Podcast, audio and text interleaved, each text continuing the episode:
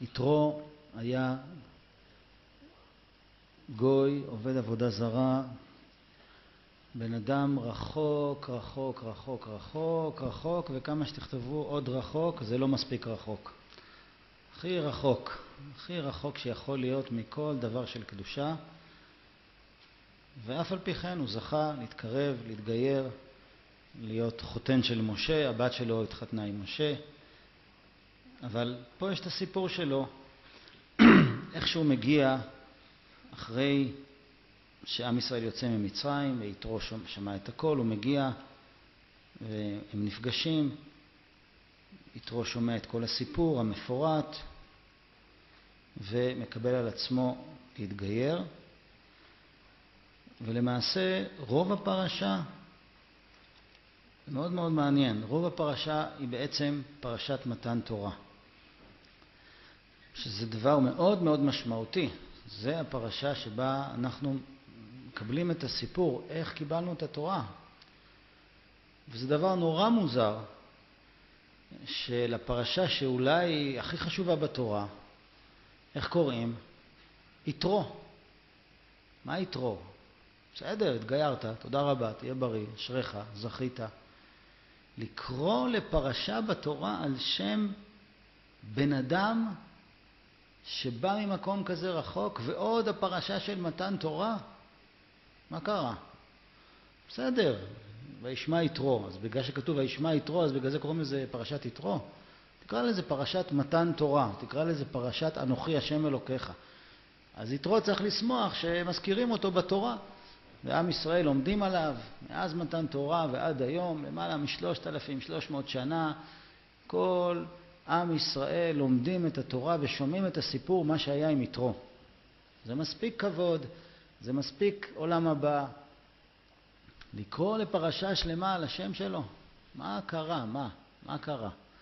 ואני שוב מדגיש את הנקודה הזאת, מדובר בבן אדם מאוד מאוד מאוד רחוק, מאוד טמא, מאוד, שהיה במקום שאין לו שום שום קשר למה שאנחנו מאמינים בו. בסדר, הוא התקרב, היו הרבה שהתקרבו, אבל מה קרה? אנחנו רואים שבלעם, להבדיל, אלפי הבדלות מיתרו, שהם היו חלק מחבורה אחת, חבורה של יועצים של פרעה. גם בלעם וגם יתרו היו חלק מהיועצים הבכירים של פרעה מלך מצרים. ויתרו ברח משם, הוא לא רצה להיות מסובך, הוא הבין שהולך להיות פה איזה עניין שהוא לא רוצה להיות מסובך איתו, והוא ברח ממצרים, ובלעם היה שותף מאוד פעיל לכל החורבן ולכל הגלות ולכל הצער של עם ישראל, כבר במצרים. וכשאנחנו רואים, כשבלעם בתורה בא ורוצה לקלל את עם ישראל, וכל הזמן יוצא לו ברכות ויוצא לו ברכות ויוצא לו ברכות, ובסופו של דבר הוא עושה מאמץ מאוד גדול בכל אופן לעשות איזשהו משהו רע, ואז חלק מהדברים של בלעם בסוף דבריו, שהרי כל הסיפור הזה של הקללות שבלעם רצה חלילה לקלל את ישראל, זה היה במעמד מאוד מכובד, נציגים של הרבה אומות, כולם, כולם אוהבים אותנו, אתם יודעים, וכולם חיכו לשמוע איך עם ישראל נגמר עם הכוח של הטומאה של בלעם. וחלק מהצופים בסיפור הזה היו מבני יתרו. ואז כשבלעם רואה אותם והוא מתייחס ליתרו, אז בלעם אומר, איתן מושבך ושים בסלע קיניך. בלעם מתפלא, הוא אומר ליתרו, מה קורה? אתה לא היית איתי שמה? אנחנו היינו ביחד. בתוך הטומאה של מצרים, היינו שותפים ליצירת הטומאה של מצרים. פתאום נהיית יהודי, ולא סתם יהודי, יהודי חשוב, איתן מושבך.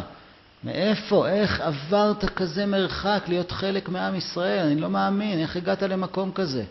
פשוט מדהים איזה מרחק עברת. אז אנחנו צריכים להבין מה הסוד של יתרו. נכון שאנחנו מאוד מאוד מכבדים ואוהבים כל אדם בעולם שבא ומקבל עליו את האמונה, ויש מצוות בתורה לאהוב את הגר ולא להפלות אותו ולדעת שהוא קדוש לא פחות מאיתנו וכן הלאה. אבל בכל אופן, יתרו זה מאוד רחוק וזה נהיה מאוד מאוד מאוד קרוב. צריך להבין מה, מה קרה פה. איך, זה בעצם החידה של היום, איך אפשר להיות ממאוד מאוד מאוד מאוד מאוד מאוד רחוק להיות מאוד קרוב עד שיש פרשה בתורה ש... מה, מה אני הייתי מרגיש אם הייתה פרשה בתורה, פרשת ארז? אז זה לא יכול לסבול לך להגיד משפט כזה. מה, עד כדי כך, פרשה בתורה, בסדר, בן אדם נחמד, בסדר. מה קרה שם? בואו נקרא, בואו נתחיל להבין את הסוד של יתרו, שהוא בעצם גם הסוד שלנו. ויבוא חותן משה, ויבוא יתרו חותן משה ובניו ואשתו אל משה אל המדבר אשר הוא חונה שם הר האלוקים. ויאמר אל משה, אני חותנך יתרו בא אליך ואשתך ושני בניה עמה. כמובן, משה זה לא בן אדם שאפשר לפגוש אותו ברחוב ולשאול אותו מה נשמע. צריך להודיע ולתכנן פגישה. זה הבן אדם הכי חשוב בעם ישראל, אולי בכל הדורות. אז הוא מודיע, אני מגיע. ולכאורה הוא היה צריך לעבור את כל ועדות הקבלה עד שיסכימו לקבל אותו, ומשה יגיד לו, עם כל הכבוד לזה ש... שאנחנו קרובי משפחה, אבל בכל אופן. לא. ויצא משה לקראת חותנו, וישתחו וישק לו, וישאלו איש לרעהו לשלום, ויבואו האוהלה. משה יוצא לקראתו, מכבד אותו, מחבק אותו, נשק אותו, ו... מה שלומך אחי היקר? זה מה שהוא אמר לו, וישאלו איש לרעהו לשלום, ואז נכנסים. מה, מה היחס המיוחד הזה?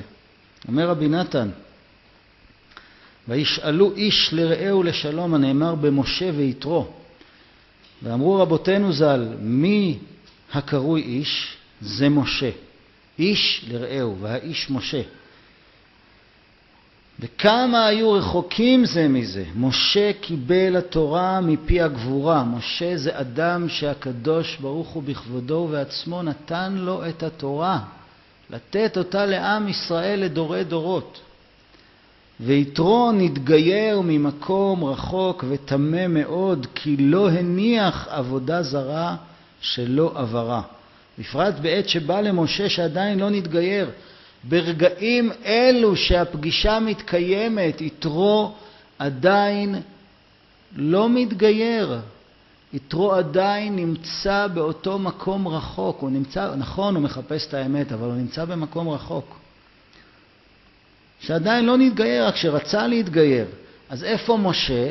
משה איש האלוקים, שהקדוש ברוך הוא מדבר איתו פה אל פה, ויתרו שבא ממקום רחוק ועדיין נמצא במקום רחוק, ומשה יוצא לקראתו, מחבק אותו, מנשק אותו, מדבר איתו. מה? ואף על פי כן, אומר רבי נתן, קוראם איש ורעהו. מה זה חבר שלי? אתה חבר שלי? במה אתה חבר שלי? במה אתה דומה לי? במה אתה קשור אליי? שהתורה תקרא לך חבר שלי. זה חבר שלי? מה פתאום? מה, איזה שייכות יש לי אליו? אם זה היה רק משחק שמשה משחק כדי אה, להרשים את יתרו, כדי להשפיע עליו, אז היה כתוב רק את הפעולות שהוא עושה. אבל כתוב, וישאלו איש לרעהו לשלום, זאת אומרת שהתורה בעצמה קוראת להם רעים, חברים, מה, מה הנקודה פה? איך הם נהיו חברים? עכשיו יתרו עדיין הוא גוי עובד עבודה זרה שלא הניח עבודה זרה שלא עבדה. עכשיו תראו מה רבי נתן אומר, כי כך דרכו של הצדיק הגבוה מאוד, שהוא בחינת משה, שהוא מוריד את עצמו, מקרב את עצמו כל כך למי שיש לו איזה רצון להתקרב אל האמת, הוא מקרב את עצמו אליו כל כך כאילו היה חברו ממש כאילו הם איש ורעהו. אומר רבי נתן, הצדיקים הגדולים כמו משה, הם כל כך לא מסתכלים על זה, באיזה מצב הבן אדם נמצא וכמה הוא רחוק. הם לא מסתכלים על זה, הם רוצים רק שבן אדם ירצה את האמת. מי שרוצה את האמת, הצדיק האמת, בא אליו ואומר לו, אני חבר שלך. אני איתך במקום שלך, אני מוכן לרדת אליך, לחבק אותך, לנשק אותך. בגלל שאתה רוצה את האמת. איזה, איזה, איזה כוח יש לצדיק. אז בואו נראה אבל איך, איך אנחנו עושים את זה מעבר לנקודת רצון האמת. אני רוצה לקרוא כאן תורה, חיפשתי מה אפשר לדבר על יתרו, יש הרבה, זה מעניין, יש כמה וכמה תורות ב, בליקוטי מוהר"ן שמדברות על יתרו. אחת התורות האלה זה תורה רט"ו בליקוטי מוהר"ן. אנחנו נלמד את התורה הזאת, היא לא תורה ארוכה.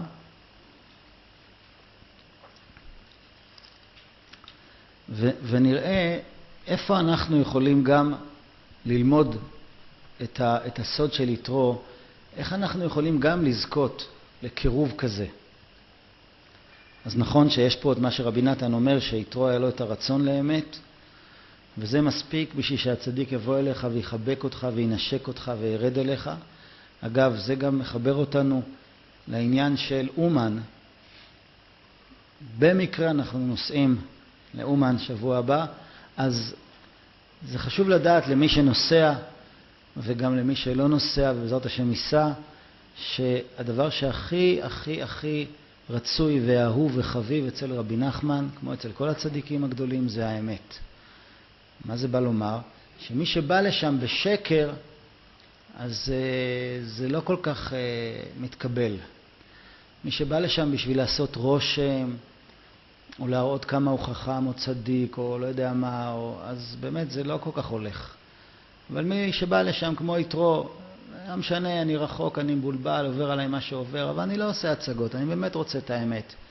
אז הוא מרגיש שהצדיק מחבק אותו ומנשק אותו. הוא לא בא לעשות רושם על אף אחד. לא בא לסמן וי. אומר רבנו בתורה רט"ו, דע שיש 24 מיני פדיונות, כי יש 24 בתי דינים, וכנגד כל בית דין ובית דין יש פדיון מיוחד להמתיק הדין שיש שם. על כן לפעמים אינו מועיל הפדיון שעושים, כי לא כל אחד ואחד יודע כל ה-24 פדיונות. אפילו אם יודע אותם אינו עושה כולם. על כן כשאינו עושה הפדיון המיוחד לאותו הדין, אינו, על ידי זה אינו מועיל. אך דע שיש פדיון אחד שכולל את כל ה-24 בתי דינים, ויכול להמתיק כל ה-24 בתי דינים. ולזה הפדיון צריך עת רצון, מבחינת התגלות מצח הרצון, כמו בשבת במנחה, בחינת ואני תפילתי לך השם עת רצון. אך אפילו הצדיקים, לאו כל אחד יודע זה הפדיון, ולא נמצא כי אם חד בדרה, אחד בדור, שידע זה הפדיון. ופעמים אפילו כשזה הצדיק עושה פדיון, אף על פי כן אינו מועיל. טוב, אז בואו בוא נראה מה, מה קורה כאן. אז אנחנו יודעים שיש בעולם מושג של בית דין. בית דין, כמו שיש בית דין למטה על פי תורה, יש מושג של בית דין שמתקבצים דיינים ויש להם את הכוח ואת הסמכות לפסוק על פי התורה מה דינו של האדם שבא לפניהם. אז כשם שיש בית דין של מטה, יש גם בית דין של מעלה. זאת אומרת שגם בשמיים יש בתי דין ושופטים ודיינים ו... סנגורים, מקטרגים ומלמדי זכות, וכל אדם שבעולם דנים את עניינו ודנים את מעשיו באותם בתי דין. כל הזמן. יש זמנים מיוחדים, פעם ב- ביום, פעם בשבוע, פעם בחודש, פעם בשנה, יש זמנים ספציפיים לבן אדם שדנים אותו. והדין שדנים את האדם, המטרה שלו זה לראות איך להמשיך ולנהל את מה שקורה לאדם הזה כדי שיגיע לתכלית שלו. המטרה של הדין זה לא לחפש במי להתנקם או במי לפגוע או את מי לצער. המטרה של הדין זה לקדם כל אחד למקום שלו. אמנם כאשר נגזר על האדם דין, אז הרבה פעמים זה דבר שלא נעים לו, מכאיב לו, אנחנו יודעים שזה לא חייב להיות ככה, כי אנחנו יודעים את העיקרון שחז"ל גילו לנו סוד גדול וחשוב, שכשיש דין למטה אין דין למעלה. זאת אומרת שאדם חי בחשבון נפש, הוא מנסה בעצמו להתקדם ולהשתנות, אז אין צורך שיעוררו אותו מלמעלה. אין צורך בדינים, אין צורך בקשיים, בכאבים, בדברים שיזיזו אותו בצורה לא נעימה מלמעלה, כי הוא בעצמו עושה את העבודה הזאת מלמטה. אבל בכל מקרה, כאשר דנים את האדם, אז באותם בתי דין שיש בשמיים, לפעמים השופטים והדיינים הם, אה, הם הולכים לכיוון של אה, דין קשה. הם הולכים לכיוון שתשמע, אין ברירה, הבן אדם הזה עד שלא ניתן לו איזה מכה הוא לא יבין. והצדיקים שבכל הדורות, העבודה שלהם זה להמתיק את הדין. זה לא כך מובן. אם בתי הדין שלמעלה המטרה שלהם זה לקדם אותי, אז למה שמישהו ישנה את זה? זה הרי בא לטובתי. כן, זה בא לטובתי, אבל אף על פי כן זה יכול גם לא להביא אותי לתכלית שלי, כי אני נמצא בעולם של בחירה. והצדיקים יש להם כוח מיוחד להתערב בדין הזה ולהמתיק אותו. להמתיק אותו זאת אומרת שזה יהיה יותר קל, שזה יהיה יותר רך, שזה יהיה יותר מובן, שייתנו לי עוד הזדמנות, שיפרסו לי את התשלומים. יש כל מיני אה, מציאויות של המתקת הדין. האור החיים הקדוש אומר, כתוב בתורה, כולנו מכירים את הפסוק הזה, בראשית ברא אלוקים את השמיים ואת הארץ. ושואל רש"י, מדוע התורה מציינת את השם הזה, שם אלוקים ולא שם אחר? יש לנו את השם אלוקים ויש לנו שם הוויה, י"ק ו"ק, שזה שם הוויה, זה שם של רחמים. אז למה בראשית ברא אלוקים את השמיים ואת הארץ? למה לא כתוב בראשית ברא השם, שזה י' וה' ו' וה' את השמיים ואת הארץ? אז אנחנו רואים בהמשך של התורה, לא, לא רחוק, שכתוב אלה תולדות השמיים והארץ בהיברעם, ביום עשות השם אלוקים ארץ ושמיים. אז הנה פתאום מופיעים שני השמות, גם השם וגם אלוקים ביחד. אז רש"י מסביר שבתחילה עלה במחשבה לברוא את העולם במידת הדין, לכן כתוב בראשית ברא אלוקים, שזה מידת הדין. ואחר כך הקדוש ברוך הוא החליט לשתף מידת הרחמים, ולכן כתוב אלה תולדות השמיים והארץ ויברעם ביום עשות השם אלוקים ארץ ושמיים. זה נושא בפני עצמו, ועל העניין שלנו שואל אור החיים הקדוש, אז אם כך, למה לא כתוב מההתחלה? אלה תולדות השמיים והארץ ביברעם ביום עשות השם אלוקים, או בראשית ברא השם אלוקים ארץ ושמיים. אם, אם בסוף זה נסגר על שיתוף, אז בשביל מה צריך להזכיר את מה שהיה ברעיון המקורי? אז אומר אור החיים הקדוש ככה, שיתוף יש לו שתי אפשרויות. שיתוף יכול להיות שלפעמים זה דין ולפעמים זה רחמים, או תמיד זה גם וגם. אז זאת אומרת, מה זה לפעמים דין? לפעמים אומרים, פועלים עם הבן אדם לפי המעשים שלך, בלי הנחות, בלי שום דבר. לפעמים אומרים, לא משנה, בוא נוותר לך, זה רחמים, אוהבים אותך, לא משנה מה אתה עושה. אז אומר אור החיים הקדוש, זה לא ככה, אלא תמיד זה גם וגם. אז מה זה גם וגם? שאם נגזר על האדם איזה דין, שיהיה בתוך הדין הזה רחמים. למשל, אם גוזרים על האדם שהוא חייב לשלם חוב גדול, כספי, עכשיו אתה חייב לשלם 100 אלף דולר, ואין לך ממש את הסכום הזה. אז אם באים לבן אדם בדין קשה על כזה דבר, אז אומרים לו, תשמע, אתה משלם עכשיו, אם לא, מעקלים לך את כל הנכסים. יש לך בעיה, זה לא מעניין אותנו מאיפה תביא את הכסף. זה דין קשה. דין ממותק, דין ברחמים, מה זה אומר? נפרוס לך את זה לתשלומים, נמליץ לך על אנשים שאתה יכול לקחת הלוואות, נתחשב במצב שלך, לא נתפרץ אליך הביתה וניקח דברים. בסופו של דבר, שניהם ישלמו את החוב, אבל אחד בדין קשה והשני ברחמים. אז העבודה של הצדיקים זה להמתיק את הדינים. זאת אומרת שגם שנגזר על האדם משהו שעל ידי הדבר הזה הוא יתקן את מה שהוא צריך לתקן בעולם, אבל שזה יהיה ברחמים, שזה יהיה ממותק, שזה יהיה קפה עם סוכר. ככה, יותר קל, יותר נעים, פורסים לי, הולכים לקראתי, עוזרים לי, מסבירים לי, נותנים לי הנחות, מורידים שליש, התנהגות טובה. בקיצור, בסוף אני, אני גומר את זה יותר בקלות. אז זה העבודה של הצדיקים, וזו עבודה מאוד מאוד קדושה, ורבי נחמן אומר שכל הצדיקים, כל החיים שלהם, הצדיקים עוסקים בעבודה הזאת. להביא רחמים, להכניס רחמים. וזה מה שהקדוש ברוך הוא רוצה מהם. אז יש 24 בתי דינים, ובכל בית דין יש פדיון מיוחד להמתיק הדין שיש שם. פדיון זה עבודה מיוחדת של הצדיקים שהם יודעים לפדות את האדם מהדין הזה, כאילו לשלם משהו תמורת זה, לעשות איזושהי עסקת חליפין, שעל ידי הדבר הזה הם יכולים לבטל, להקטין, לשנות את הדין ששורע על האדם. ופה רבי נחמן בא ומגלה סוד, לפעמים לא עוזר הפדיון שעושים, כי אתה לא יודע באיזה בית דין הוא נגזר. אבל יש פדיון אחד שכולל כל ה-24 בתי דינים, יש כזה פדיון, יש כזאת עבודה של פדות, של גאולה, של תיקון, שמי שיודע לעשות את זה, אז אפילו אם אדם נגזר עליו דין קשה חלילה בכל ה-24 בתי דינים, אז הצדיק הזה יודע לבטל את זה. אבל זה רק צדיק אחד בדור יכול לעשות כזה דבר. אין, אין אפשרות לכל אחד לדעת את זה. ועכשיו רבי נחמן אומר, דבר נורא מפתיע, וכאן הגענו. הוא אומר, ולפעמים אפילו כשזה הצדיק עושה פדיון, אף על פי כן אינו מועיל. אז מה כל הסיפור? אמרת שיש אחד בדור שיודע את זה, יש אחד כזה שיודע לבטל את כל הדינים בכל הבתי דין, כמו משה, שלא משנה מה עם ישראל עשו, עמד, התפלל, בכה, צעק, עשה ככה, הבטיח ככה, בסוף ביטל את זה, החליש את זה, ובסוף הפירעון נפרס והמשכנו להתקיים. אז יש אחד כזה, אבל פה בא רבי נחמן ואומר, כן, אבל תדעו שלא תמיד זה עובד. לא תמיד זה עובד. לפעמים זה לא עובד. למה? לא הגיוני. אז בשביל מה נתנו לצדיק את הכוח הזה?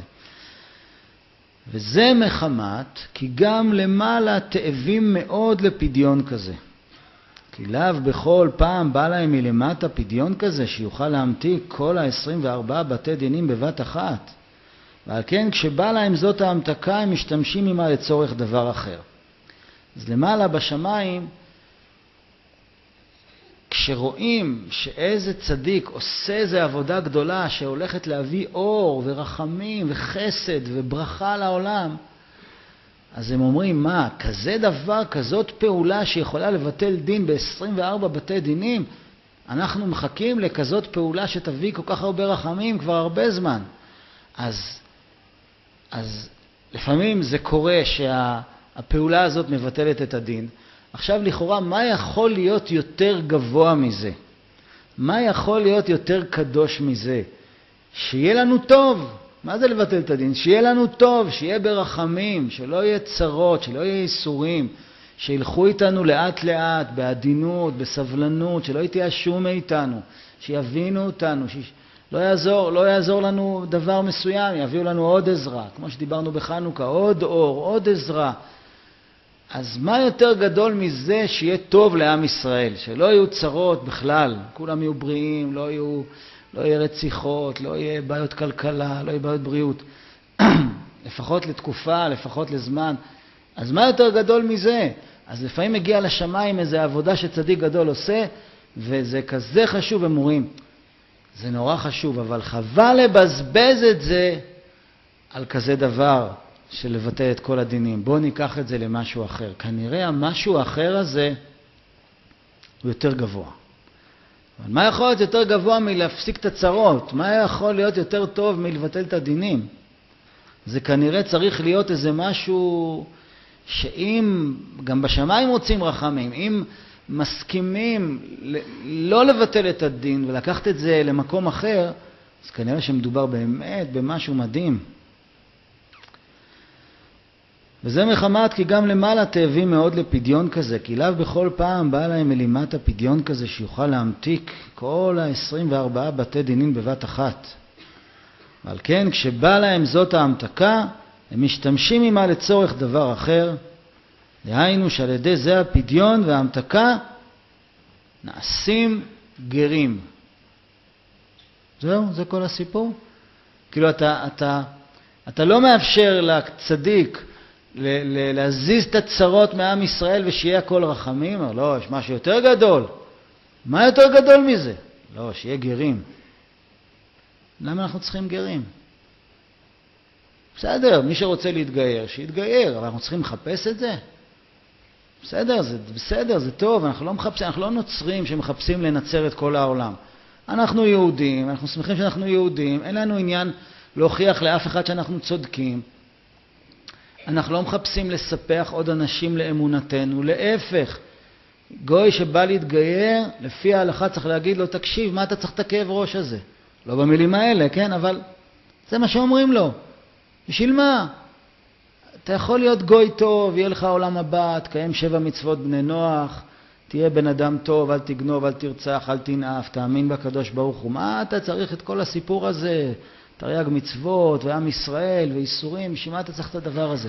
אז אנחנו בכלל לא מחפשים לצרף אנשים לעם ישראל. ואם הם באים, אנחנו אומרים להם, רגע, רגע, מה אתה צריך את זה? ומערימים עליהם קשיים, לראות אם זה באמת. אז פתאום רבי נחמן אומר, לא, לא, אבל יש דבר שיותר גבוה אפילו מלבטל את כל הצרות על עם ישראל, זה מה? לעשות גרים. למה? למה? מה זה כזה חשוב? לפי ההלכה זה לא כזה חשוב. כי כל זמן שיש עבודת כוכבים בעולם, חרון אף בעולם.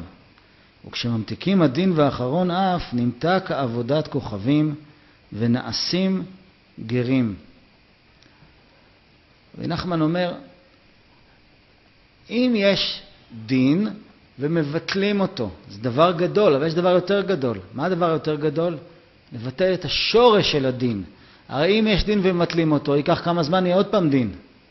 הבתי משפט למעלה ימשיכו לשבת ויגזרו עוד פעם צרות. אז מה זה עוזר שצדיק עובד ועובד ועובד ומתקן ומתקן? אז יש רווחה לדור מסוים, למקום מסוים, שאין להם צרות, יופי, אבל הצרות יבואו אחר כך עוד פעם, כי השם ירחם, אנחנו לא כאלה צדיקים. אז מה זה עוזר? רבי נחמן אומר, כן, יש דבר יותר גדול. הדבר היותר גדול הוא להמתיק את הדין בשורש שלו. שורש הדין זה עבודת כוכבים ומזלות. שורש הדין, אם נתרגם את המושג עבודת כוכבים ומזלות לעברית מדוברת, אז שורש הדין, שורש הכעס, שורש אחרון אף שיש בעולם והצרות שיש בעולם, זה שאנשים משועבדים לשקרים. זה עבודה זרה. משתחווים, מאמינים, אוהבים, מקריבים חיים שלמים, את עצמם, את הילדים שלהם, את הכסף, את הכוחות, את הרצונות, על שקר, על כלום, על אפס.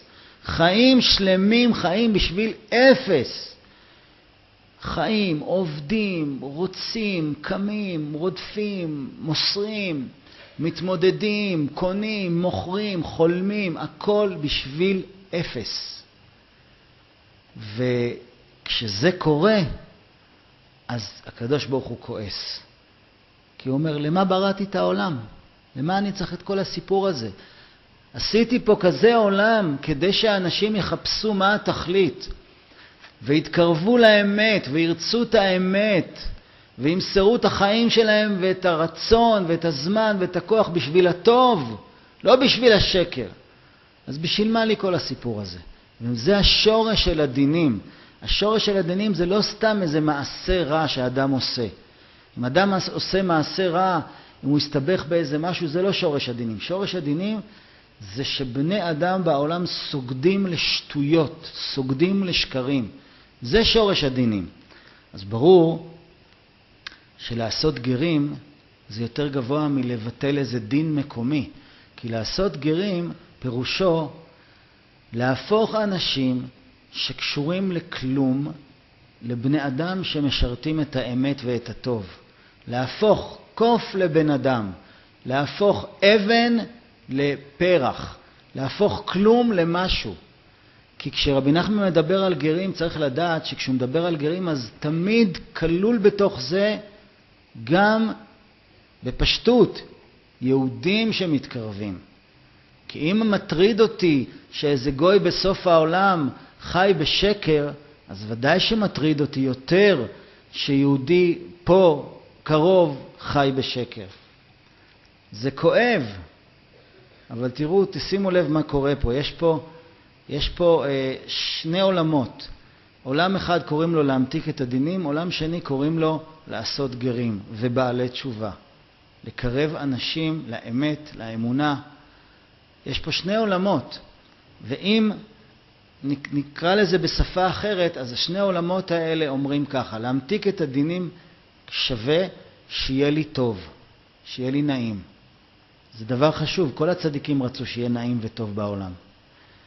אבל לעשות גרים זה משהו אחר, זה לא שיהיה לי טוב, אלא שהעולם ישתנה, שיהיה לקדוש ברוך הוא טוב, שלא יהיה לו צער על מה שקורה בעולם. זה בעצם שתי תפיסות עולם שונות לחלוטין. לגמרי שונות מקצה לקצה. התפיסה הראשונה, שמעדיפה את ביטול הדין על תיקון העולם, אומרת, העיקר שיהיה לי טוב, ימות העולם. אכפת לי מהעולם. מה אכפת לי מאלה ש, שמתו בהאיטי? שימותו, זה רק גויים. מה אכפת לי? מה אכפת לי אלה שמתו בצונאמי? מה אכפת לי? שימות העולם. העיקר זה לא יפגע בשער הדולר ואני אוכל לגבות את השכר דירה שלי באותו מחיר, אז מה אכפת לי? באמת זה לא אכפת לי. ואת האמת, מי שלא אכפת לו על העולם, גם לא אכפת לו על היהודים, ולא אכפת לו על השכנים שלו, ולא אכפת לו על כלום. רק אכפת לו על עצמו, שיהיה לי טוב. זהו. ולמה אתה רוצה שכולם יהיה להם טוב? לא, לא, אני רוצה ש, שזה שמוכר לי בסופר יהיה לו טוב, כדי שיהיה מי שימכור לי בסופר. וזה שנוסע בא, באוטובוס יהיה לי טוב, שיהיה לו טוב, כדי שיהיה לי מישהו שיסיע אותי. כל אלה שמשרתים אותי, שיהיה להם טוב. אלה שלא משרתים אותי, שימותו. זה השקפה של בני אדם רגילים. מובנת, מובנת. ויש השקפה אחרת שאומרת, אבל מה עם הקדוש ברוך הוא? מה הוא מרגיש כשהוא מסתכל על העולם שלו? עצוב לו, התעצב אל ליבו, עצוב לו. מה זה, מה זה, מה זה הבני אדם האלה? לא, למה בראתי אותם? דיברנו על זה בראש השנה, שראש השנה זה יום כזה מיוחד, שבו אנחנו לא מסתכלים רק על עצמנו ועל מה חסר לי ומה כואב לי ומה אני רוצה, אלא אנחנו מסתכלים על כל העולם, ועל המדינות בו יאמר, מי לחרב, מי לאש, מי לזה. ובראש שנה אנחנו מבקשים על כל העולם בשביל הקדוש ברוך הוא. מלוך על כל העולם כולו בכבודיך. שיהיה לך טוב בעולם, ריבונו של עולם. שתסתכל על העולם שעשית ותגיד, טוב לי עם העולם הזה. ההשקפה הזאת שבוחנת את המציאות לפי העיניים של הקדוש ברוך הוא ולא לפי העיניים של הרווחים שלי, זאת ההשקפה של הצדיקים הגדולים. עיני השם אל צדיקים. השם נתן לצדיקים את העיניים שלו, לראות את העולם כפי שהם רואים, כפי שהוא רואה. אז לכן, אומר רבי נחמן, אפילו צדיק גדול שיש לו כוח שיהיה נעים לכך וכך יהודים למשך כך וכך זמן, זה דבר גדול, זה דבר חשוב. כולנו מאחלים לכל עם ישראל שיהיה רק טוב ונעים ובריאות ואושר, הכל נכון. אבל מה עם תיקון העולם? מה עם כל מיני בני אדם שמסתובבים בעולם ולא יודעים כלום על כלום? מה איתם? זה באמת מעניין אותי? זה מעניין אותי שאיזה אמריקאי שקם בבוקר ואוכל המבורגר וגם בגיל 80 זה מה שהוא יעשה ובזה זה מתחיל ובזה זה נגמר? זה מעניין אותי? האמת שלא. אז רבי נחמן אומר, אותי זה מעניין. אותי זה מעניין. וזה כל כך מעניין אותי, שאני מוכן אפילו לסבול בשביל זה, ואני מוכן אפילו לוותר על הזכות הגדולה שיהיה טוב ליהודים ברגע מסוים, במקום מסוים, בשביל שעוד יצור אנושי יכיר את הבורא ויפסיק להשתעבד לשקר. וכל שכן בשביל יהודים שיכולים להתקרב. לכן, אומר רבי נחמן, וזה היה עבודת משה רבנו עליו השלום. משה רבנו, כל החיים שלו, זאת הייתה העבודה שלו. איך לתקן את העולם, איך לשמח את הקדוש ברוך הוא, שיהיה לו שמחה עם העולם הזה. איך שכולם יהיו בטוב, שכולם יהיו באור, איך עושים את זה. משה רבנו לא רק דאג למשפחה שלו, לחבר'ה שלו ולעם שלו, הוא דאג לכל העולם, כי הוא דאג לקדוש ברוך הוא. זה ממש קשה להגיד את זה, כן? אבל זה מה שהוא הרגיש. לכן הוא היה איש האלוקים. הוא תפס את המציאות בכלל בעיניים אחרות. טוב, אבל עד עכשיו תשימו לב שכל השיחה התנהלה באופן כזה. אנחנו הטובים, ואנחנו מדברים על אלה שבחוץ שצריכים להיכנס. אנחנו טובים, נכון? אנחנו כבר בעניינים. יש כאלה שאנחנו צריכים להיות מוכנים לסבול את הדינים בשביל שגם הם יתקרבו. טוב, אולי הצדיקים יכולים לעשות את זה, אבל אני סך הכל... אז בואו נשנה רגע את הזווית, ואנחנו יודעים שרבי נחמן לימד אותנו איך ללמוד תורה. זה דבר מאוד פשוט וקצר, אבל זה משנה את הכל. ככה רבנו כותב בליקוטי מוהר"ן, הוא מביא פסוקים שדוד המלך אומר, אז אמרתי, הנה באתי, במגילת ספר כתוב עליי. לעשות רצונך, אלוקיי חפצתי, ותורתך בתוך מאי. אומר רבנו ככה, אתה רוצה באמת ללמוד את התורה של הבורא? אני אגיד לך איך לומדים אותה. אז אמרתי, הנה באתי, במגילת ספר כתוב עליי. מה שאתה לא קורא, תחפש רק דבר אחד. מה כתוב עליך? אם אתה קורא ואתה אומר זה עליהם, לא הבנת. זהו, מאוד פשוט. כל דבר שאתה לומד, תסתכל מה זה קשור אליי. מה זה קשור? לא, זה הם, זה... לא, לא, זה... מה זה הם? אז למה אתה לומד את זה? בשביל לשבת ולהגיד, איזה כיף לי שאני כבר בעניינים הטובים, ואני כבר עם הטובים, ויש כאלה מסכנים, רחוקים, טוב, בסדר, נו. אולי צריך גם להסתכל עליהם. לא, לא. אתה רחוק, ואתה זה שצריך שירחמו עליו, ועליך מוסרים את הנפש בשביל שאתה תתקרב. אתה, זה מדובר עליך. מגילת ספר כתוב עליי. אז עכשיו הסיפור משתנה, כי זה לא שאנחנו מסודרים והכל בסדר אצלנו, אלא אנחנו זקוקים שהצדיקים הגדולים יעשו את העבודה הגדולה בשבילנו. לא רק להמתיק דינים כדי שלא יהיה לנו צרות, אלא לפעול בשבילנו שאנחנו נפסיק לעבוד את העבודה זרה הפרטית של כל אחד מאיתנו. נפסיק להשתחוות לשקרים. ולהשתחוות לשקרים זה לא רק לרדוף אחרי הכסף או אחרי תאוות, להשתחוות לשקרים זה גם כל אחד עם איזה שקר שהוא הולך בתוכו, כגון איזה מסכן אני, או כמה כל העולם נגדי, או ברור שאני לא אצליח בחיים, או השם באמת לא אוהב אותי. בשקט בשקט, הרי אני יודע את האמת, זאת האמת, ואני משתחווה לה ומקריב קורבנות מהבוקר עד הלילה לאותו אליל שהוא הדמיון שלי, ואני מקריב גם את הילדים שלי על האליל הזה. כי אם אני חושב שאני מסכן ו- ובאמת אף אחד לא רואה אותי ממטר, גם הילדים שלי יחשבו את זה, לא משנה מה אני אגיד להם. אז אומר רבנו, וזה היה עבודת משה רבנו עליו השלום, שימו לב למשפט הבא, כל ימי חייו וגם לאחר מותו. הצדיקים לא מפסיקים לשרת את הקדוש ברוך הוא. יש להם גוף, אין להם גוף, זה לא מפריע להם לשרת את הקדוש ברוך הוא ולעשות את העבודה שלהם. זה שיש לבן אדם גוף זה עוד לא אומר שהוא עושה את התפקיד שלו. יש לו אפשרות לעשות את זה, אבל אפשר לעשות את התפקיד שלך גם אם אין לך גוף. יש הרבה דרכים לעשות את התפקיד שלך. והצדיקים, גם כשהם עוזבים את העולם ואת הגוף, הם ממשיכים לעשות את העבודה שלהם.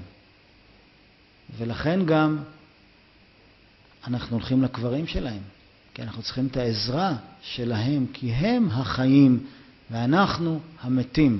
זה לא חיים הולכים להשתטח על קברי המתים, אלא מתים הולכים להשתטח על קברי החיים. רק אנחנו לא רואים את זה.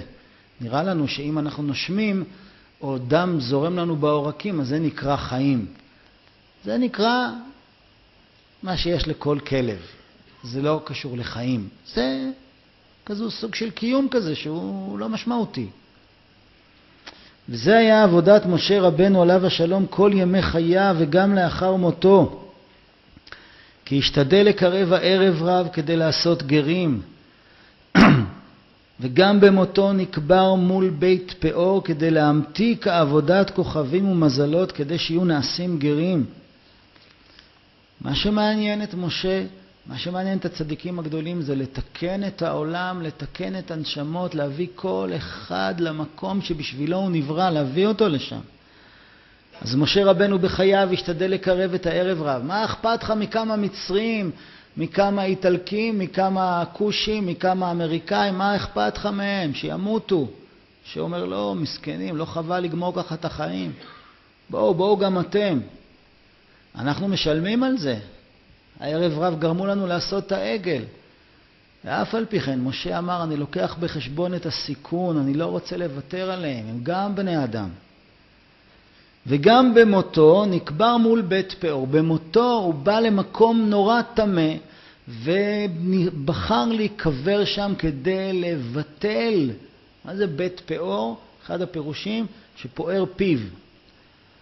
יש מקום ששם פותחים עלינו את הפה, קטרוג, שיש מקום בשמיים ויש מקום גם בארץ, ששם אומרים, הבן אדם הזה, היהודי הזה, לא מגיע לו לחיות. איך הוא מתנהג, מה הוא עושה, צריך להביא עליו את כל הצרות שבעולם. והצדיק נקבר במקום ששם מתחילה המנגינה המסואבת הזאת, והוא שמה סותם לה את הפה, אומר, זה לא נכון. היהודים הם קדושים, הם מדהימים. אחרי כל מה שעבר עליהם אתם עוד מקטרגים? זה בכלל נס שהם חיים. זה בכלל נס שהם עוד מחפשים קשר עם הקדושה אחרי כל מה שעבר עליהם. הוא משנה את זה, הוא הופך את זה, הוא מבטל את זה. במקום שהצדיק קבור, הוא מכניע את הקטרוג על כל אחד. ולכן יש גם משמעות מאוד גדולה להגיע לשם.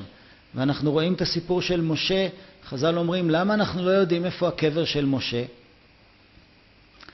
כי אם היו יודעים איפה הקבר של משה, היו באים לשם ומתפללים, ומשה היה הופך את העולם ומביא את הגאולה. נו, אז טוב מאוד, אז שידעו, אז מה הבעיה? אז למה הקדוש ברוך הוא לא מאפשר לנו את זה? כי הכוח של משה הוא כזה גדול, שהוא היה כל כך עושה את זה בצורה חזקה, שיכול להיות שהגאולה הייתה מגיעה אפילו לפני הזמן וזה היה פוגע בעם ישראל. לכן מסתירים את זה. לא רק מסתירים את זה גיאוגרפית, אלא מסתירים את זה שבן אדם לא יבין שיש עניין כזה, שזה מה שיביא את הגאולה שלו. מסתירים את ההבנה הזאת. יש סיפור דומה באומן פעם אחת, אחד המתנגדים שאל את רבי נתן, אתם, אתם אומרים ש, שזה כזה דבר חשוב ו, ו, וזה ממש תיקון העולם לבוא לקבר של רבי נחמן וזה כמו ללכת לקבר של משה רבנו להביא את הגאולה אבל הנה הקבר של משה רבנו הוא הסתתר מעיני בשר ודם והקבר של רבי נחמן כולם יודעים איפה זה אז מה המקום להשוואה בכלל? אז אמר לו רבי נתן איפה אתה גר? אני גר באומן הוא אמר לו, אתה יודע איפה, איפה, איפה, איפה, באיזה רחוב? אתה מכיר את הרחוב של רבי נחמן? הוא אמר לו, כן. הוא אמר, איפה לא? זה רחוב פושקינה. הוא אומר לו, היית שם פעם? הוא אמר לו, לא, מה פתאום? הוא אמר לו, תראה כמה זה נסתר ממך שאתה גר פה ולא היית שם פעם אחת. מה אתה חושב, שאם אתה יודע את הכתובת זה נקרא שאתה יודע על זה? אתה כל כך לא מבין מה מדובר, שאתה שני מטר משם ואתה יכול להציל את החיים שלך ואתה לא היית שם. אז ברור שזה נסתר. והיום אנחנו רואים שזה פחות ופחות נסתר. תחשבו על איזה מקום בסוף העולם, שפתאום מתחיל למשוך אנשים מכל העולם שהאמת הם לא יודעים מה, מה מושך אותם. האמת, הם יש להם כל מיני הסברים, אבל הם לא יודעים. פשוט משהו מושך אותם, והם מגיעים לשם. למה? כי הצדיק קבור מול בית פאור. הצדיק עושה עבודה של כזאת המתקה, כאלה רחמים, שמי שמגיע אליו מקבל את הרחמים האלה על עצמו. ועל כן נסתלק בשבת במנחה, שאז הוא עת רצון, כדי להמתיק כל ה-24 בתי דינים כדי לעשות גרים. פתאום רבי נחמן אומר שזה אותו דבר. לעשות גרים, לקרב נפשות, להביא כל אחד מאיתנו קרוב למקום שלו, זה נקרא לבטל את הדין וזה גם מסלק את הצרות, אבל בשורש, לא שפתרנו איזה צרה אחת או שתיים, פתרנו את השורש של הצרות, שהשורש של הצרות זה שאנחנו רחוקים מהקדוש ברוך הוא. וזו כל עבודת משה, להמתיק אחרון אף של העקום לרצון. שימו לב, מה זה נקרא להמתיק? אז אמרנו, להמתיק את הדין זה שהאיסורים יהיו נסבלים, קלים, חלשים, זה נקרא להמתיק את הדין. אבל מה זה נקרא להמתיק אחרון אף של העבודה זרה לרצון? יש להמתיק את הדין ויש להמתיק את העבודה זרה, להפוך אותה לרצון. אז להמתיק את הדין זה נהיה רחמים. להמתיק את העבודה זרה נהיה רצון. מעניין. בואו נראה מה, מה הולך פה. וכמובן כל מה שאנחנו אומרים זה פשוט אה, דבר מאוד מעשי, זה קורה באומן. ועל כן משה עומד בין שמד לרצון. תראו איזה דבר נפלא רבי נחמן מגלה פה. כי מספר משה הוא ממוצע בין מספר שמד למספר רצון. כי הוא עומד תמיד להמתיק השמד להפכה לרצון.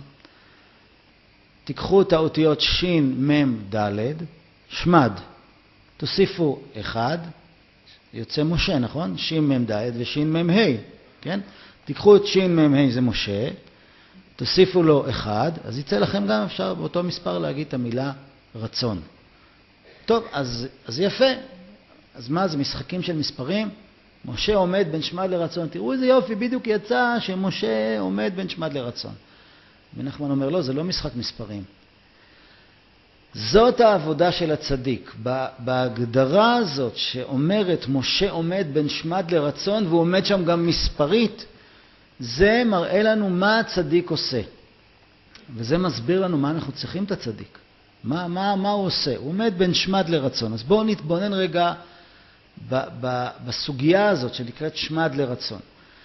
כשאומרים לי שבן אדם עומד בין שני מקומות, אז אני מצפה שזה יהיה דבר והיפוכו, כמו בין מוות לחיים, בין טוב לרע.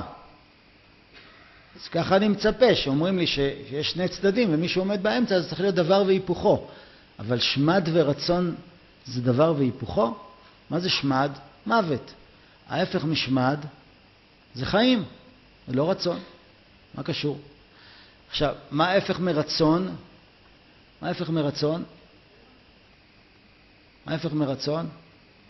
נורא קל. ייאוש.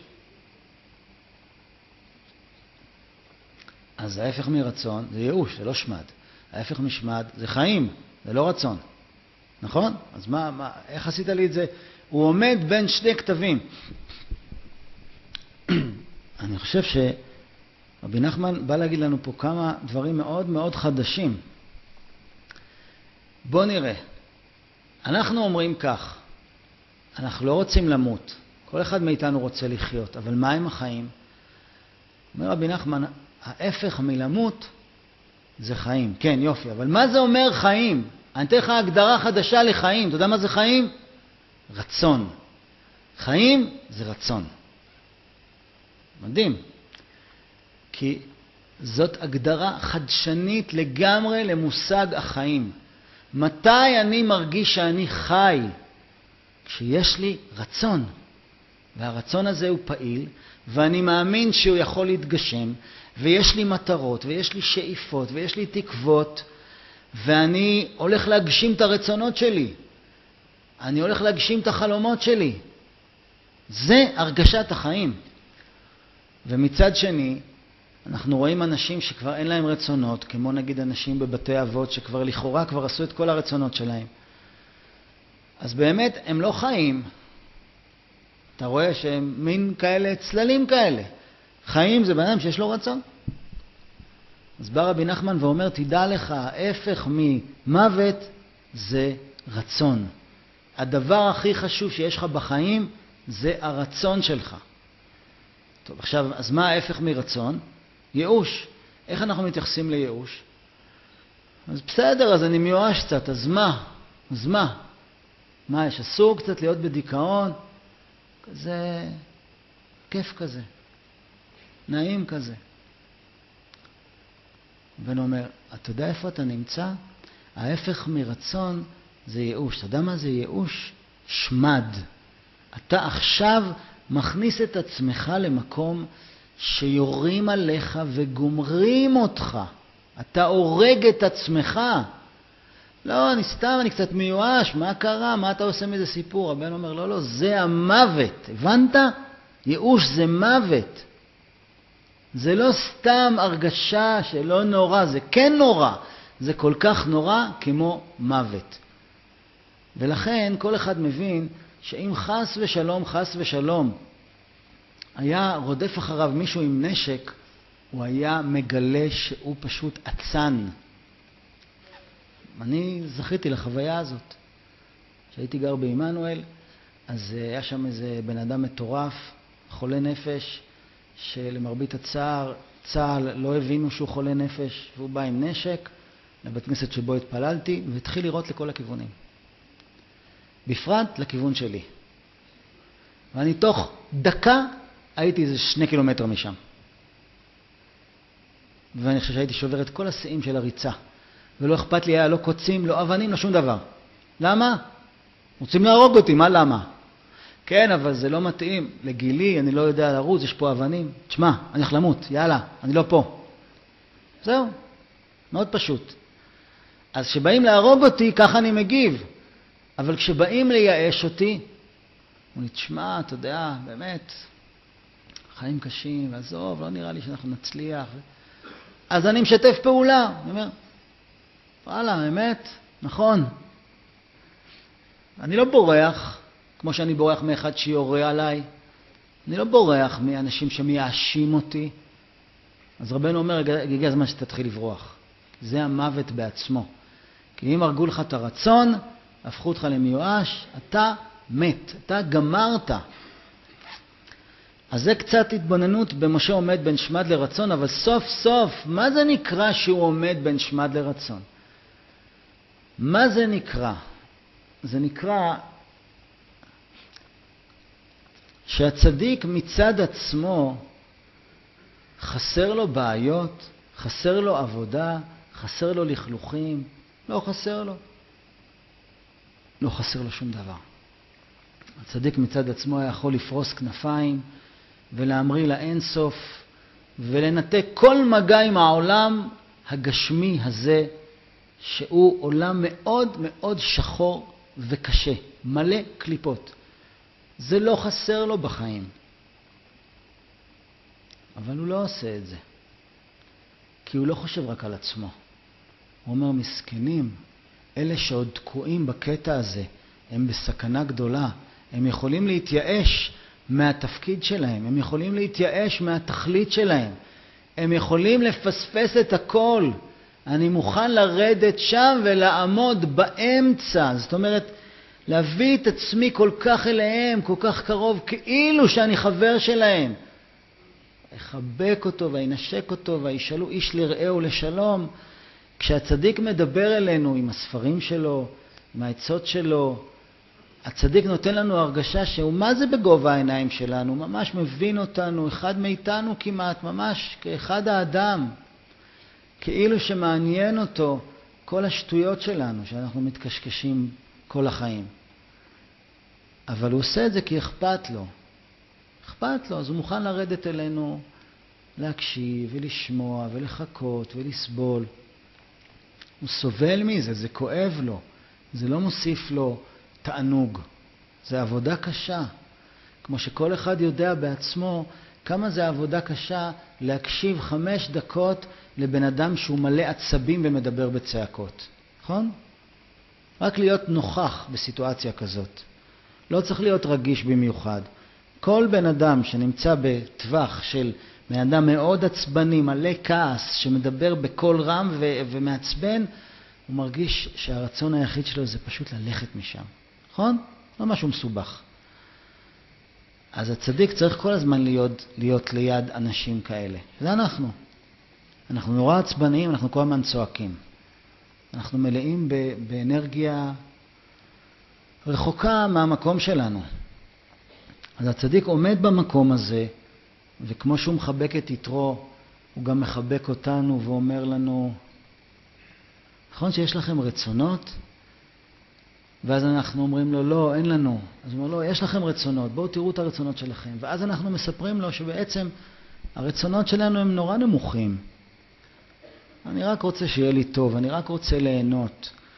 מישהו אמר לי, אני צריך למצוא את הציטוט הזה, שברמב"ם יש הגדרה למה זה אפיקורס. אפיקורס אנחנו מבינים בתפיסה היהודית שזה הגדרה לבן אדם שהוא כופר. הרמב"ם מביא הגדרה אחרת. אומר שאפיקורס זה אדם שעניינו בחיים הוא להתענג ולא לסבול. זהו. זה אפיקורס. מה הבעיה בזה? כולנו רוצים ליהנות, למה לסבול? מה הכפירה בזה? הכפירה בזה שזה לא קשור לתכלית. כי כשאדם חושב על התכלית, אז לא משנה עכשיו אם אני נהנה או סובל, השאלה אם אני מגיע לתכלית שלי. השאלה אם אני משרת את הטוב, השאלה אם החיים שלי הם משמעותיים. אז אכלתי עוד המבורגר, עוד גלידה, ראיתי עוד סרט, נסעתי לעוד טיול, כן, אבל השאלה אם החיים שלי משמעותיים. אם החיים שלי שוקלים משהו, וכשאני אצא מפה בכלל מישהו יזכור את זה. האם זה נותן משהו למישהו? זאת השאלה, וככה הצדיק מסתכל עלינו. אז הוא שומע את הרצונות שלנו ואומר, יש לכם רצונות? בואו בוא נעלה רגע את הרצונות האלה. בואו רגע נברר אותם, בואו נחפש רצונות יותר עמוקים. אתם לא רוצים רק שיהיה לכם נעים, אתם רוצים גם להיות אמיתיים, נכון, מתוקים? אתם רוצים גם להיות טובים, אתם רוצים גם להתקדם, אתם רוצים להשתנות, אתם רוצים לשנות, אתם רוצים להיות טובים, אתם רוצים להיטיב. הצדיק מגלה לנו מה הרצון האמיתי שלנו. הוא לא מלביש עלינו משהו מבחוץ. הוא מראה לנו מה אנחנו רוצים באמת. מה אנחנו רוצים באמת? ואנחנו כל כך מיואשים שאתם לא מבינים כמה אנחנו מיואשים. אנחנו מיואשים ברמות שאנחנו לא מזהים את הייאוש, מרוב שאנחנו מאוחדים איתו. אנחנו רוצים להסתדר. עזוב, שלא יהיו בעיות גדולות, שאני לא אתרטב בגשם, שאסגור את האוברדרפט, שלא יקרה לי כלום בדרך, שאשתי תחייך אליי, שיהיה אוכל במקרר, פחות או יותר זה בסדר. ואם איזה טיול מדי פעם, אם אפשר, תודה רבה. רגע, אתה לא רוצה להיות מאושר? עזוב אותך. דיברנו, אנחנו עושים עכשיו סדנת שקוף, סדנה של שינוי ותמורה נפשית, שאנשים עוברים שם תמורה נפשית מדהימה. אז באחת הסדנאות, בסדנה של הגברים, אז uh, מישהו דיבר על זה ש... שכל מה שקורה זה בהשגחה והקדוש ברוך הוא נמצא בתמונה, ואז קם איזה אחד דווקא עם כיפה ואמר, נמאס לי מהשטויות האלה, מכל הוולט דיסני הזה, מכל ההמצאות האלה, מה אתה רוצה שאני אאמין בזה? ככה, בלי להתבלבל. אז טוב, זה לא יפה להגיד את זה, אבל האמת שזה נמאס לרוב האנשים, גם אלה עם הכיפה. כאילו די, מה אתה מפנטז לי פה? מה אתה מספר לי סיפורים? שאני אהיה מאושר? שיהיה לי חיים מוארים? עזוב, אני כבר מכיר את החיים, עזוב, עברתי גיל 16. בסדר, אני דתי, אז מה, בגלל זה אני צריך לשחק אותה עכשיו חלומות של עושר ואור ועניינים? עזוב, אה, סיפורי צדיקים, אני יודע, בעל שם טוב שיהיה מואר. אני מכיר את החיים, עזוב, התבגרתי. אז בא הצדיק ואומר, מתוק שלי, אתה פשוט מיואש. אתה יכול להסתכל לאשתך בעיניים, אתה יכול להסתכל לילד שלך בעיניים, אתה יכול לקום בבוקר ולהסתכל מהחלון ולבכות מרוב התרגשות שאתה חי. אתה יכול. מאמין? לא. לא מאמין. וחבל לי לבזבז את המוח עם איזה מדומיין ילדותי שמספר לי את הסיפורים האלה. תגיד לי שהדברים יסתדרו, שלא יהיו מלחמות, שאני אהיה בריא, שאני אעבור את החיים.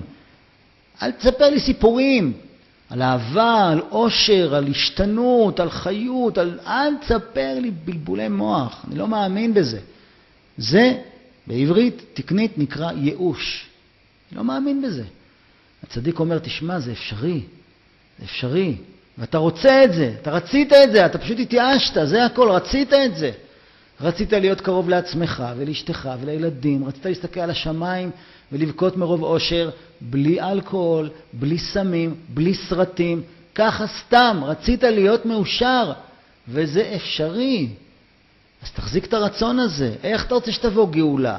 הגאולה לשיטת רוב האנשים זה, אני אמשיך לחיות בדיכאון ובייאוש, יום אחד ידלק האור ואני אגיד, וואי, סוף סוף. בסדר, סבלנו, סבלנו, הנה זה מגיע. איך זה יגיע? איך זה יגיע אם אני כל כך מיואש מהאור, שכשהוא יגיע אני אגיד לו בפרצוף, אתה משקר לי, אני לא מאמין לך. אני אגיד את זה למשיח בפרצוף. לא מאמין לך כי אין משיח ואין גאולה, אל תספר לי סיפורים. אל תראה לי שהעולם מוצף באור, כי הוא לא. אני יודע את האמת. אני 20, 30, 40, 50, 60, 70 שנה עובד על זה. לבסס את האמת הזאת, שאין כאלה דברים. אז אל תספר לי סיפורים. זה מה שיקרה למי שמיואש כי יבוא משיח. זה מה שאומר הנביא. הנביא אומר שיבוא משיח, אז משיח בעצמו ישאל את האנשים שחיכו לו, למה חיכיתם לי? את, מה, את מה דמיינתם שיקרה כשאני אבוא? שאני אסגור את האוברדרפט? למה לכם זה יום השם? למה חיכיתם ליום השם? חושך הוא ולא אור. הנביא אומר שיום השם יכול להיות חושך ולא אור. למה? כי אני התרגלתי לחושך, הפכתי אותו לשיטה, וזה נקרא ייאוש. ואז כשמספרים לי שיהיה אור גדול, אז אם באמת יהיה אור גדול, כשיהיה האור הגדול הזה, אני אשרף מהאור הזה. כי אני בכלל לא חלמתי אפילו על מיליונית מהדבר הזה. אני רציתי רק להסתדר בחיים, אני התייאשתי מאור ו- ו- ו- ו- ומהכל התייאשתי, אז אני לא אוכל לעמוד בזה. זה מה, שה- מה שהנביא מספר, שתבוא הגאולה. אז מה יקרה? הקדוש ברוך הוא פשוט יאיר, יביא אור לעולם. וזרחה לכם יראי שמי שמש צדקה ומרפא בכנפיה. השמש תזרח במלוא עוזה. אבל אז, אומר הנביא, יקרה דבר נורא מוזר. יהיה סוג של אנשים שהשמש הזאת תהיה בשבילם כמו אחד בחורף, אחרי שכמה חודשים יורד גשם, גשם, גשם, גשם, פתאום נהיה יום של שמש כזה, וכל כיף כזה, ומצוחצח, ואתה יוצא ואומר, שם את הפנים בשמש ואומר, איזה כיף. זה מה שהנביא אומר. וזרחה לכם יראי שמי שמש צדקה ומרפא בכנפיה. זה, זה יהיה רפואה, כמו שאיזה אחד יוצא לשדה ונהנה ושמח מהשמש החורפית. אבל יהיו סוג אחר של אנשים, אומר הנביא, שהם כמו קש שקצת אש מכלה אותו בשנייה. זאת אומרת, בכלל זה לא גיהנום, גן עדן, זה פשוט כזה אור, שמי שהאמין שהוא יבוא והתכונן לזה ורצה את זה וחי עם תקווה לאור, הוא יבוא ויגיד, הנה זה בא ואני מוכן לזה. ומי שלא, זה בעצמו ישרוף אותו, האור ישרוף אותו, לא החושך ישרוף אותו. ומי אמר שזה רק עניין של תקווה? הרי אני לא כזה צדיק, למה שאני אזכה לגאולה? מי אמר שהגאולה זה עניין של תקווה? אז קודם כל הנביא אמר, וחז"ל אומרים, שכל הגאולה תלויה בתקווה לגאולה. חזקו ויאמץ לבבכם מכל המייחלים להשם. תתחזקו, יהיה בסדר. למי אומרים את זה? לא הצדיקים המושלמים, אלה שלא עושים שום דבר רע. לא. כל המייחלים להשם. אם אתה מייחל ומחכה להשם, האור הגדול, אז אתה יכול להתחזק, כי כשזה יבוא, אתה תסבול את זה, אתה תעמוד בזה, אתה האמנת בזה, אתה הגדלת את זה בחיים שלך. אז משה מחזק לנו את הרצון, את הרצון להכי טוב, הכי טוב, הכי הכי טוב, הכי הכי טוב, תוסיפו עוד אלף פעמים טוב, וזה עוד לא מגיע למה שיכול להיות ולמה שיהיה. אם אנחנו רק נועיל בטובנו לרצות את זה, ולא רק לרצות שיאללה, בסדר, בוא נעביר את החיים האלה, וממילא אנחנו עוד מעט מזדקים והולכים לעולם אחר, אז יאללה, אז בוא נעביר את זה. לא. ועל כן, אומר רבי נחמן, בכוח זה גייר גרים. בכוח זה שהוא עומד בין שמד לרצון, בכוח זה הוא גייר גרים. הכוח שלו לשנות את העולם זה להאמין שכל העולם יכול להיות מואר ומתוקן, ואת הדבר הזה הוא היה משדר כל הזמן, וגם אחרי שהוא נפטר הוא ממשיך לשדר את זה, כל צדיק בתחנת שידור שלו. תראו עכשיו איזה משפט רבי נחמן אומר פה, ואנחנו חוזרים ליתרו. וכן יתרו, אם אנחנו שואלים את עצמנו, במה יתרו זכה? עם השאלה הזאת התחלנו, במה יתרו זכה לכל הדבר הגדול הזה? הוא חיפש את האמת, בסדר, הרבה מחפשים את האמת. הוא זכה להתגייר, יש מתגיירים, ברוך השם. הרבה מתקרבים לקדושה. אבל שיהיה פרשה על שמך, תזכה להיות איתן מושביך ושים בסלע קיניך, איך? איך הוא זכה? תראו איזו תשובה מפתיעה, מפתיעה, מפתיעה, שאף אחד לא היה חושב עליה. אף אחד בעולם לא היה חושב על תשובה שזה קשור לעניין הזה בכלל. וכן יתרו מחמת שהיה חותן משה, על ידי זה נתגייר. שמעתם כזה דבר? כמו שכתוב, וישמע יתרו חותן משה, כי מחמת שהיה חותן משה, זה גרם לו שישמע ויתגייר. כי כל עבודת משה בחייו, ועכשיו, לאחר מותו, הוא רק לעשות גרים. רבנו עומד על הנקודה שהתורה אומרת, וישמע יתרו חותן משה. אנחנו יודעים שיתרו זה חותן משה. מדוע התורה צריכה לספר לי עכשיו עוד פעם, בדיוק בהזדמנות הזאת, שיתרו חותן משה? אני יודע את זה. אז רבנו אומר, תקשיב טוב, כל מה שקרה ליתרו וכל הגדולה שזכה יתרו ושהוא שמע את האמת, נכנס לו בלב, בגלל שהוא היה חותן משה. וישמע יתרו חותן משה, מחמת שהיה חותן משה, על ידי זה נתגייר. מחמת שהיה חותן משה, זה גרם לו ששמע ונתגייר. וזה גרם לו את כל הגדולה שלו עד שיש פרשה בתורה שקוראים לה יתרו. כל אחד ידמיין שיש פרשה בתורה שקוראים לה בשם שלו. פרשה שלמה בתורה. מיליוני מיליוני יהודים לומדים את זה. איך קוראים לזה? ככה, בשם שלך. איך? למה? איך זכיתי לדבר הזה? בגלל שהוא היה חותן משה. טוב, אז מה זה קשור אליי? כי כל עבודתו של משה בחייו ועכשיו לאחר מותו הוא רק לעשות גרים, תשימו לב. אם זה עזר ליתרו בגלל שהוא היה חותן משה, אז מי שהוא חותן משה, זכה. מי שלא, לא זכה. אבל הוא היה חותן משה מתי? בחייו, נכון? אחרי, אחרי שבן אדם נפטר הוא לא חותן של אף אחד, הוא נגמר, נכון? ופתאום רבי נחמן אומר פה בסוף התורה, כי כל עבודת משה בחייו, ועכשיו, לאחר מותו, הוא רק לעשות גרים. טוב, אבל אני לא יכול להיות חותן משה, ואני גם לא יכול להיות חותן רבי נחמן, ואני לא יכול להיות חותן אף אחד. ואם הוא נפטר, אני לא יכול להיות חותן שלו, אז מה אתה מספר לי את זה פה?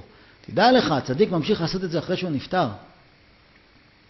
מה זה חותן משה? חותן משה זה שייכות למשה. איזה שייכות הייתה לו למשה? שהבת שלו התחתנה עם משה, נכון? איך קראו לבת של יתרו שהתחתנה עם משה? ציפורה. אבא שלה קרא לה ציפורה כשהיא נולדה? לא. השם הזה ציפורה היא קיבלה בגלל שכשמשה הגיע לאזור והיא ראתה אותו, היא אמרה לעצמה דבר כזה: חוץ מלהיות קשורה לבן אדם הזה וללכת אחריו עד סוף העולם, לא מעניין אותי שום דבר בעולם, כלום. אני אעוף עד סוף העולם כמו ציפור, רק ללקט את האדמה שמסביבו. בגלל זה קראו לה ציפורה. ככה אומר המדרש, שהיא עפה אחרי משה כמו ציפור. אז ציפורה, פירושו, אני הולך אחרי הצדיק, לא משנה מה. וחותן משה זה עוד יותר רחוק. זה האבא של זאת שרדפה אחרי משה. זה רק האבא שלה, אז מה? אז מה אם הוא חותן משה? הבת שלי רצתה להתחתן עם משה, מה זה קשור אליי? לא קשור אליי, זה הבת שלי. אפילו אם אני מחבב את החתן שלי, אבל זה לא, אני לא בחרתי אותו, היא בחרה אותו. אז זה קשר מאוד רחוק. יש קשר של אחד שמבין מה זה הצדיק ורודף אחריו, לא אכפת לי כלום. זה ציפורה. ויש אחד שקשור לזה שרודף אחרי הצדיק. זה מספיק. זה מספיק בשביל להיות חותן משה. להיות זה שקשור לזה שקשור למשה. זה מספיק, גם לאחר מותו. ורבנו אמר את זה על עצמו בצורה הכי פשוטה והכי הכי ברורה. מי שיגע באנשיי, אפילו באצבע קטנה, בוודאי יהיה צדיק גדול מאוד, יהיה מה שיהיה. לא אנשיי, מי שיגע באנשיי. והקטן שבאנשיי אני מוביל אותו בדרך של צדיק גדול מאוד. כמובן זה לא אומר שכל אחד שיש לו חולצה שכתוב עליה ברסלב או כובע שכתוב עליו ננח, הוא כבר נהיה מאנשיו. אני לא אומר שלא, אולי כן, אבל זה לא תלוי בזה. זה תלוי בהתקשרות. כמו ציפורה, אני יעוף עד לאומן בשביל זה. וחותן משה זה עוד יותר רחוק, זה רק איזשהו סוג של קשר, חבר שלי היה באומן, שמע שיש, כן, למה לא, אולי אני אסע. ומי שעושה את זה, מי שעף, ומי שקשור למי שעף, הוא מקבל את הרצון שלו, מחזירים לו את הרצון שלו, את כל הרצונות האבודים שלו, את כל מה שהוא באמת רצה וכבר התייאש, מחזירים לו את החיים עצמם, לא נותנים לו עוד איזה פתרון. נורא מצחיק, אנשים נוסעים לאומן בשביל לקבל פתרון לאיזה בעיה. יש לי בעיה בשידוך, יש לי בעיה בבריאות, אז שמעתי שבאומן יש ישועות הניסה, זה בסדר גמור, זה נהדר. אבל זה ממש מזכיר את הסיפור של שאול, שהלך לחפש את האתונות שהלכו לאיבוד. זה בסדר גמור, זה יפה. והוא מגיע לאיזה מקום ואומרים לו, אתה יודע, בעיר הזאת יש צדיק גדול מאוד, קוראים לו שמואל, והוא רואה הכל. אז מה אתה צריך לחפש עכשיו, להסתבך ולחפש וזה? תלך לשם, תשאל אותו איפה האתונות, הוא יעזור לך, הוא אוהב כל יהודי. הוא אוהב לתת לכל יהודי פתרונות, גם לבעיות הכי פשוטות של החיים שלו, כולל למצוא את האתונות. אז הוא בא לשמואל בתמימות ואומר לו, אני, המשפחה שלי איבדו את האתונות, שלחו אותי לחפש. אז מה אומר לו שמואל? אני אעשה כמובן אה, איזה מין אה, מצגת לזה, זה לא בדיוק מה שהוא אמר, הוא אומר לו, תשב, תשב, יש לי משהו להגיד לך. האתונות בסדר, עזוב. אתה יודע למה באת אליי? כי אתה הולך להיות, תקשיב טוב, שתי כוס מים, תירגע, אתה הולך להיות מלך ישראל. מה הקשר? אני באתי לפה לאתונות. על מה אתה מדבר איתי? אני באתי לפתור כמה בעיות קטנות בחיים, איזה מלך ישראל, על מה אתה מדבר איתי? כן, כן, אתה הולך להיות מלך ישראל. תראו את המרחק בין האתונות לבין מלך ישראל. זה המרחק בין מה שכל אחד מדמיין שהוא ירוויח בזה שהוא יתקשר לצדיק, לבין מה שהצדיק יכול לתת לו. הצדיק רוצה להחזיר לכל אחד את המלוכה שלו, את היכולת שלו לשנות את העולם. ואנחנו באים עם הרצונות הקטנים והמצחיקים שלנו, שזה גם בסדר, הצדיק, הוא רוצה גם להמתיק דינים, שיהיה טוב לכל אחד, זה נהדר. אבל הוא רוצה להביא כל אחד לכיסא מלוכה שלו. טוב, אז אם לא הבנתם, אפשר להירשם פה לאומן. שבוע הבא אנחנו נוסעים, ובאמת, אולי זאת הנסיעה האחרונה לאומן. אל תחשבו, כן, בסדר, לא נורא, שבוע הבא, עוד חודש, עוד חודשיים, העולם משתנה. עזרת השם, שנזכה עוד שלושה שבועות להיפגש, וכל מי שיבוא לפה יספר איזה מדהים היה לו באומן.